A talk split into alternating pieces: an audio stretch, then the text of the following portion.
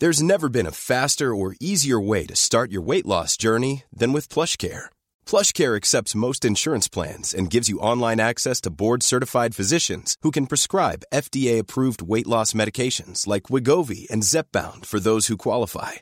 Take charge of your health and speak with a board-certified physician about a weight loss plan that's right for you. Get started today at PlushCare.com/weight loss. That's PlushCare.com/weight loss. PlushCare.com/weight loss.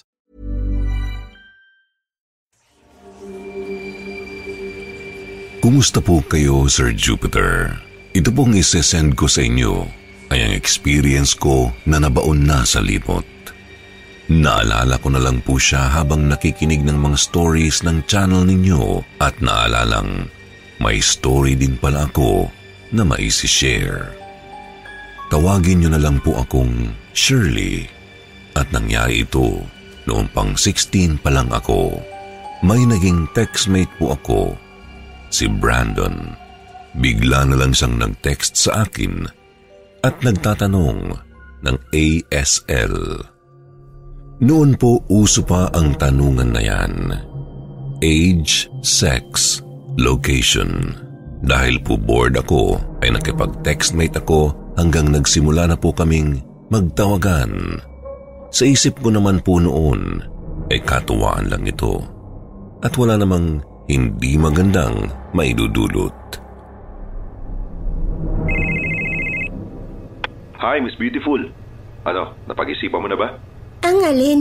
Ikaw hindi mo pa ako nakikita, Miss Beautiful na agad. Boses mo pa lang, alam ko ng beautiful ka. Ano, kailan na tayo mag-eyeball? Hindi ko pa alam, pinag-iisipan ko pa. Ano yun? Anong ingay yun? Wala yun. Ay, kainis naman talaga dito. Bakit? Sabi ko naman sa'yo, pwede mong sabihin sa akin kahit ano, di ba? Ay, nag-aaway na naman sila mama at papa ko. Lagi na lang silang ganito. Kakainis dito sa bahay. Minsan gusto ko na lang maglayas eh. Ay, pagpasensya mo na sila. Magulang mo pa rin naman sila eh. Kung pinagpasensyaan ka nila nung bata ka pa, edi pagpasensyaan mo rin sila ngayon tumatanda na sila, di ba? Ay, mga words of wisdom mo rin minsan eh, no? Sige, kita tayo bukas. Wow, talaga? Oo, basta libre mo Siyempre naman. Nagdesisyon po ako na makipagkita kay Brandon. May tiwala ako sa kanya dahil napagsasabihan ko siya ng mga problema ko, lalo na ng mga nangyayari sa bahay namin at magaling siyang magbigay ng payo. Hindi po ako gustong payagan ng mama ko, pero hindi ako nagpapigil sa kanya. Mas gusto ko pong umalis ng bahay kaysa marinig ang bangayan nila.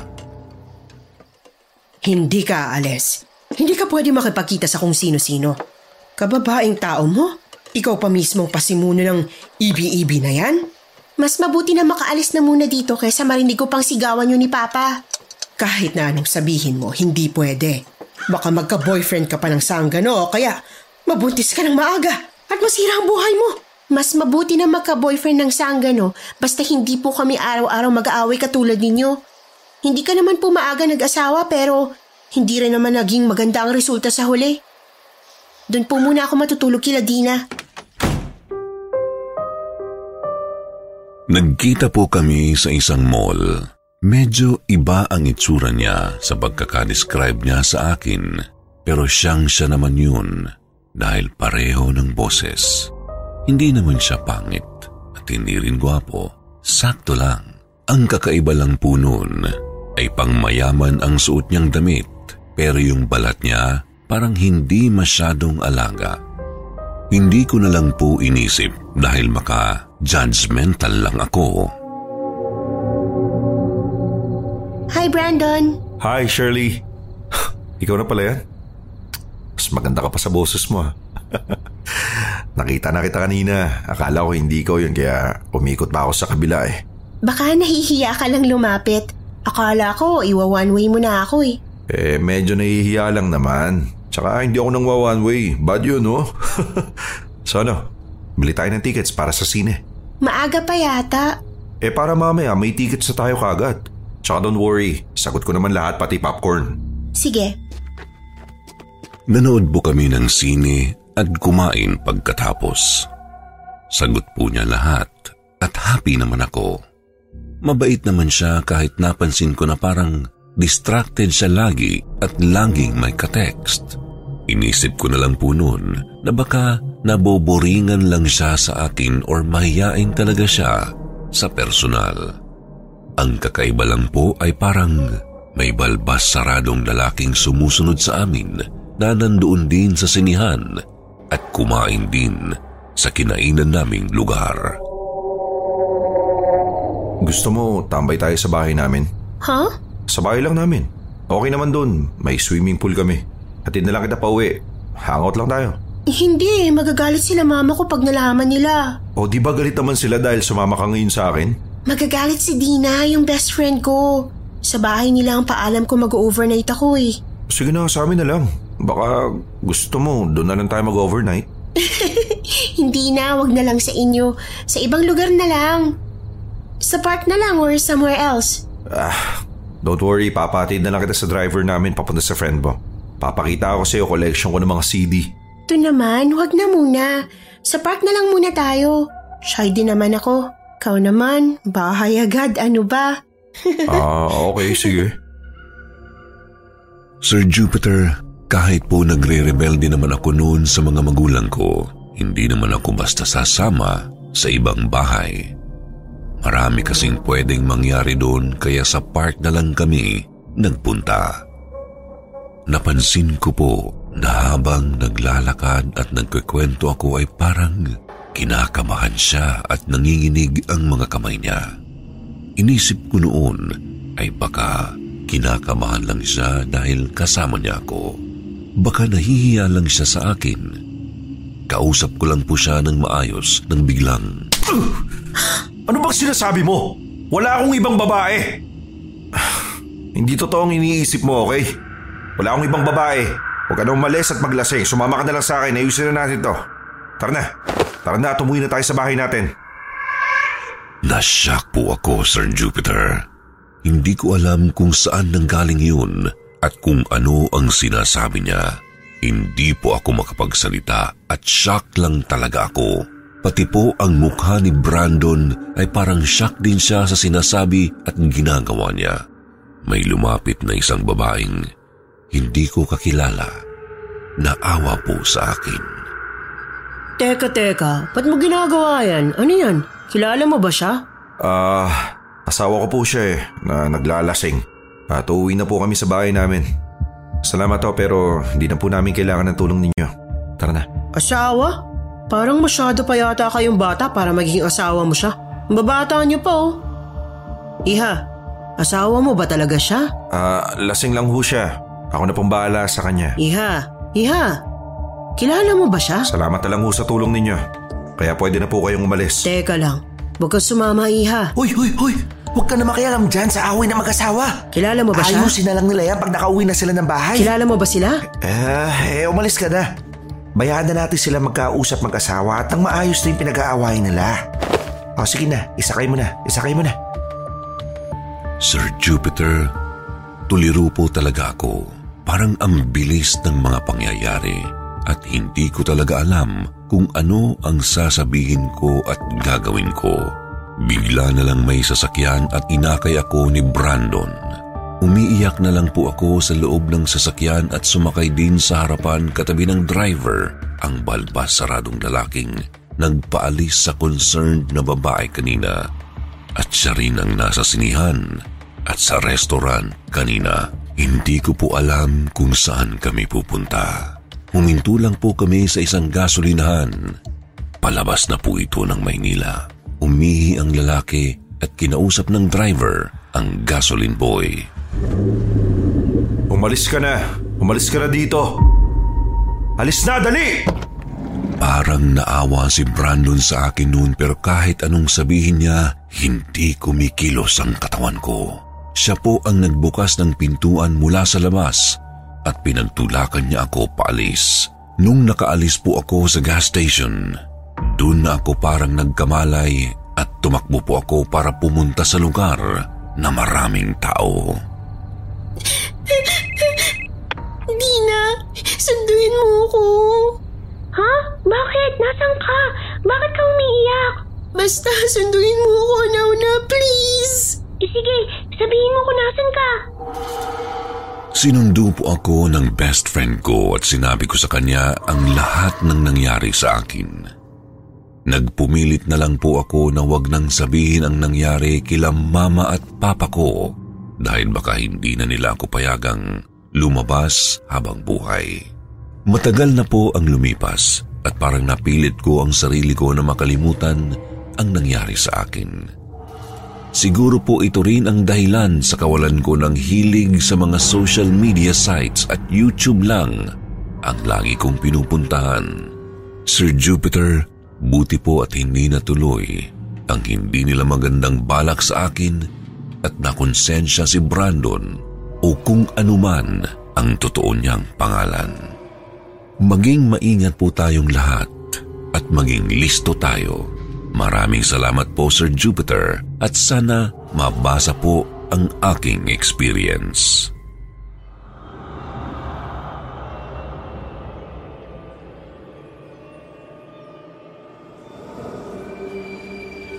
Magandang araw po sa inyo, Sir Jupiter, at sa mga bumubuo ng channel at sa mga tagapakinig.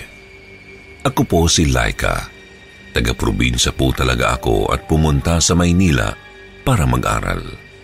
Pinapag-aral po ako ng ninang ko na nasa abroad, kaya nagsumikap po ako at nakatira ako sa isang dorm na pambabae. Many of us have those stubborn pounds that seem impossible to lose, no matter how good we eat or how hard we work out. My solution is PlushCare. PlushCare is a leading telehealth provider with doctors who are there for you day and night to partner with you in your weight loss journey. They can prescribe FDA-approved weight loss medications like Wegovy and Zepbound for those who qualify. Plus, they accept most insurance plans. To get started, visit plushcare.com/weightloss. That's plushcare.com/weightloss. If you're looking for plump lips that last, you need to know about Juvederm lip fillers. With Juvederm Volbella XC and Juvederm Ultra XC, your lip look, whether it's subtle or bold, can last up to 1 full year with optimal treatment and no additional maintenance. Find a licensed specialist and see if it's right for you at Juvederm.com today. That's Juvederm.com. Add fullness to lips in adults over 21 with Juvederm Volbella XC or Juvederm Ultra XC. Do not use if you have severe allergies or a history of severe allergic reactions, or if you're allergic to lidocaine or the proteins used in Juvederm. Tell your doctor if you have a history of scarring or taking medicines that decrease the body's immune response or that can prolong bleeding. Common side effects include injection site redness, swelling, pain, tenderness, firmness, lumps, bumps, bruising, discoloration, or itching. As with all fillers, there's a rare risk of unintentional injection into a blood vessel, which can cause vision abnormalities, blindness, stroke, temporary scabs, or scarring. For full important safety information, visit Juvederm.com. Malapit po sa dorm ko ay isang village na yayamanin ang mga nakatira at nangangarap akong makatira rin ako sa lugar na iyon balang araw. Panahon pa po ito noong uso pa ang mga textmate at hindi pa uso ang social media. Uso na po ang cellphone pero hindi pa ganoon karami ang mga cellphone na may kamera. Nirigaluhan po ako ng cellphone ng ninang ko, 3210, at sobrang saya ko po. Wow, bagong cellphone ang taray. Galing sa ninang ko to, sobrang bait nun sa akin. Kakaingit naman ang cellphone mo. Uy, sa susunod, makikipag-textmate na yan. Hindi no, busy ako sa pag-aaral, wala akong panahon makipag-textmate. Kahit po sinusuportahan ako ng ninang ko, nahihiya naman akong lagi na lang humingi sa kanya. Kaya naman, nagpa-part-time work po ako. May mag-asawang mayaman sa village na nangangailangan ng tagalakad ng mga aso nila dahil registered breeder po sila. Isa po ito sa mga ginagawa ko para kumita. Mabait naman po silang mag-asawa, sina Tina at George. Kumusta naman? Wala naman aberya sa daan? Nahirapan ka ba sa kanila? Hindi naman po. Maganda po ang pagkakatrain nyo sa kanila at behave po sila. Oh, eh magmerienda ka muna dito sa loob. Sige po, thank you po. Kasabay po nito nagsimula akong magkaroon ng textmate. Larry daw ang pangalan niya. Hindi ko po siya hinanap at wala naman ako masyadong pinagbibigyan ng number ko. Sa umpisa po ay hindi ko pinapansin, pero nasanay na rin ako sa kanya at ikinatuwa ko rin na may ka-textmate ako. Kailan ba makikipagkita sa'yo yung ka-textmate mo na yan? Hindi ko alam. Hoy! Baka mamaya na-in love ka na dyan nang di mo pa nakikita. Grabe naman to, in love agad. Di ba pwedeng friendship lang muna? Basta, i-chika mo lagi sa akin ang mga ganap niyo ha. Mahirap na. Ikaw nga ang dati may gusto makipag-textmate ako tapos parang kontra ka na ngayon. Hindi naman. Mahirap kasi kapag hindi mo nakikita. Nagpatuloy pa rin po ako sa pakikipag-textmate kay Larry. Pero nagsimula na po siyang maging weird dahil alam niya kung saan ako nakatira. At minsan pa, ay alam niya ang suot kong damit. Pero kahit weird po, ay hindi ko pa rin tinigilan dahil nagiging outlet ko rin siya. Tsaka, hindi pa po gaanong kauso ang cellphone noon at wala pang napapabalitang masamang nangyayari sa mga nakikipag-textmate. Alam mo, hindi na maganda yan. Tigil-tigilan mo na yan. Bakit ba ang negative mo? Nagkakagusto ko na dyan eh. Hindi mo pa nga naririnig ang boses niya. Hindi mo nga alam kung nasan siya o kung anong ginagawa niya o kung sino ba talaga yun. Inggit ka lang kasi wala kang ka-textmate.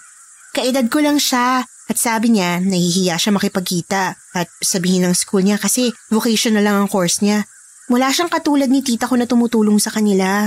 Concerned lang naman ako sa yun mo. Kapag nagkaroon ka ng problema, sa akin ka rin tatakbo. Hindi ko po inaasahang tama ang kaibigan ko. Naging masyado na pong agresibo ni Larry at kung minsan ay bastos na po ang mga sinasabi niya. Ang kinakatakot ko pa ay alam niya kung nasaan ang dorm ko at minsan ay sinasabi pa niya kung ano ang ginagawa ko. Parang stalker na po siya noon. Natakot po ako at hindi ko na siya nireplyan pero nagte-text pa rin siya ng mga bastos sa akin. Isang araw po ay pinatawag ako sa bahay ng mag-asawa para magbantay ng bahay nila. Hello? Hi, Lyka. Busy ka ba sa school? Baka may vacant time ka. May tiwala na rin naman kasi kami sa'yo sa pagbabantay mo sa mga alaga namin kaya ipababantay sana namin sa'yo ang bahay namin. Kailan po ba? Ngayon sana, hapon kami aalis. Tingnan mo lang ang maalaga namin at bantayan ang bahay. Hindi mo kailangang maglinis o kung ano man. Mag-iiwan na rin kami ng dinner mo at pangagahan. Hapon kami makakauwi kinabukasan. Sige po. Pasensya na at biglaan ha. Ikaw lang kasi ang pinagkakatiwalaan namin eh. Sige po, okay lang po. Mabait naman po sila sa akin, kaya pumayag naman ako. Sayang din po kasi ang kikitain ko at agad akong pumunta sa bahay nila. Nawala rin po sa isip ko na pupunta si Fanny sa bahay ng gabing iyon. Umalis po sila ng hapon at wala namang kung anong nangyayari pero nag-iba na po ng gabi na.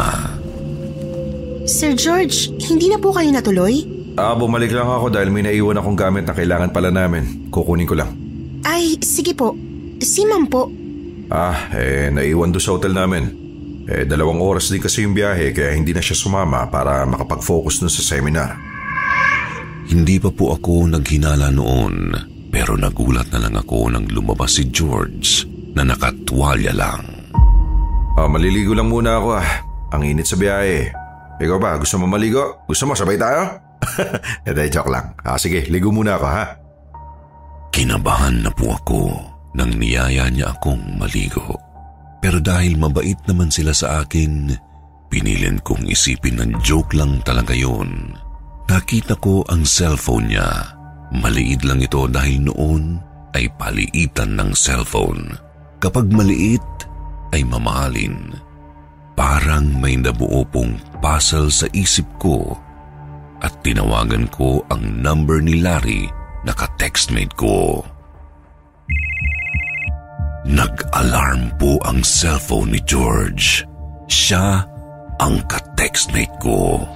Nagmadali na po akong lumabas pero nakalak ang mga pintuan ng bahay. Marami po kasi silang lock para hindi makalabas ang mga alaga nila at para hindi daw po sila mapasok ng magnanakaw. Hello? Hello?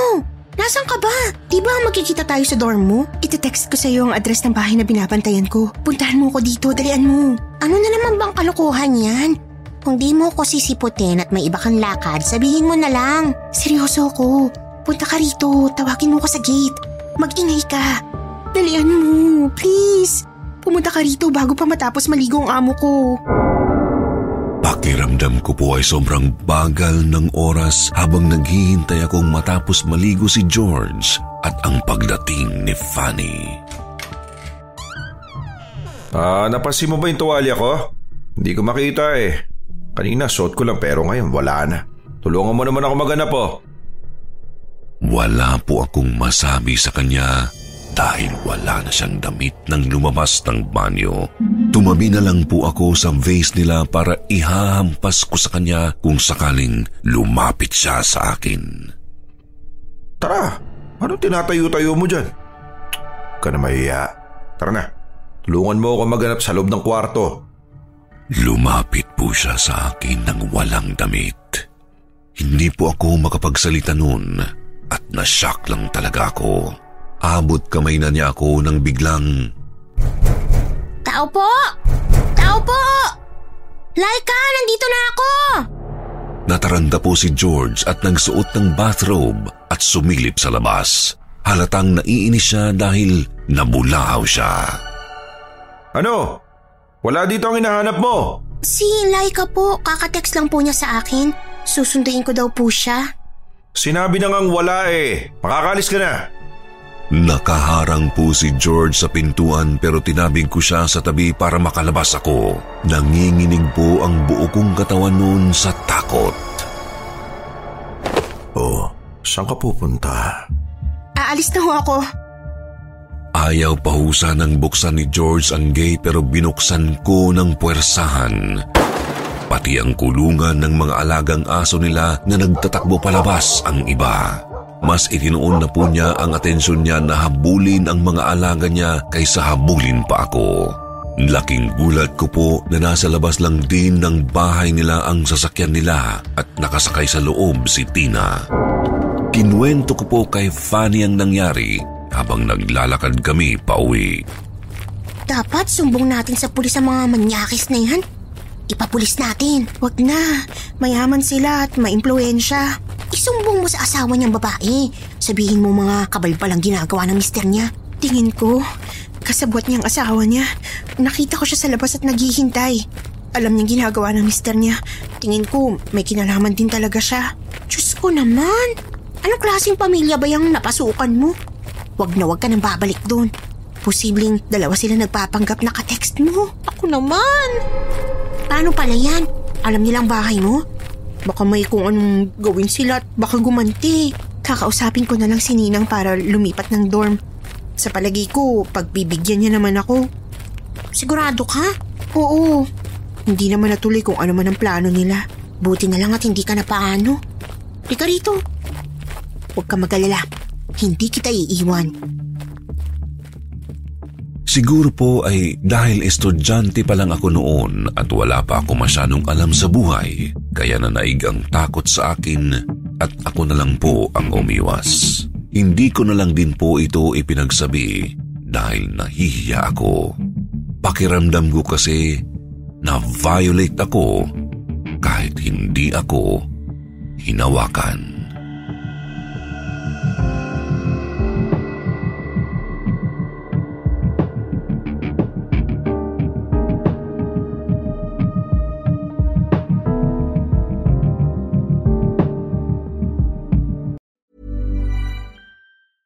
Hey, it's Paige DeSorbo from Giggly Squad. High quality fashion without the price tag. Say hello to Quince. I'm snagging high-end essentials like cozy cashmere sweaters, sleek leather jackets, fine jewelry, and so much more, with Quince being 50 to 80% less than similar brands. And they partner with factories that prioritize safe, ethical, and responsible manufacturing. I love that. Luxury quality within reach. Go to quince.com/style to get free shipping and 365-day returns on your next order. Quince.com/style.